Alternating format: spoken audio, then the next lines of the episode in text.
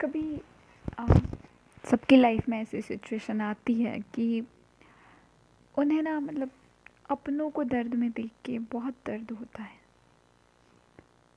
वो बहुत टूट से जाते हैं मतलब उन्हें अपनों को संभालना होता है, लेकिन उन्हें खुद किसी संभालने वाले की ज़रूरत होती है। और उस टाइम पे हम पूरी दुनिया घूम लेते हैं, लेकिन हमें कोई एक भी ऐसा नहीं मिलता जो हमें संभाल सके। टाइम पे हम खुद खुद के लिए काफ़ी होना पसंद करेंगे। जब हमें नहीं मिलता है कोई। और मेरा सजेशन है लिटरली किसी से हेल्प न मत मांगो।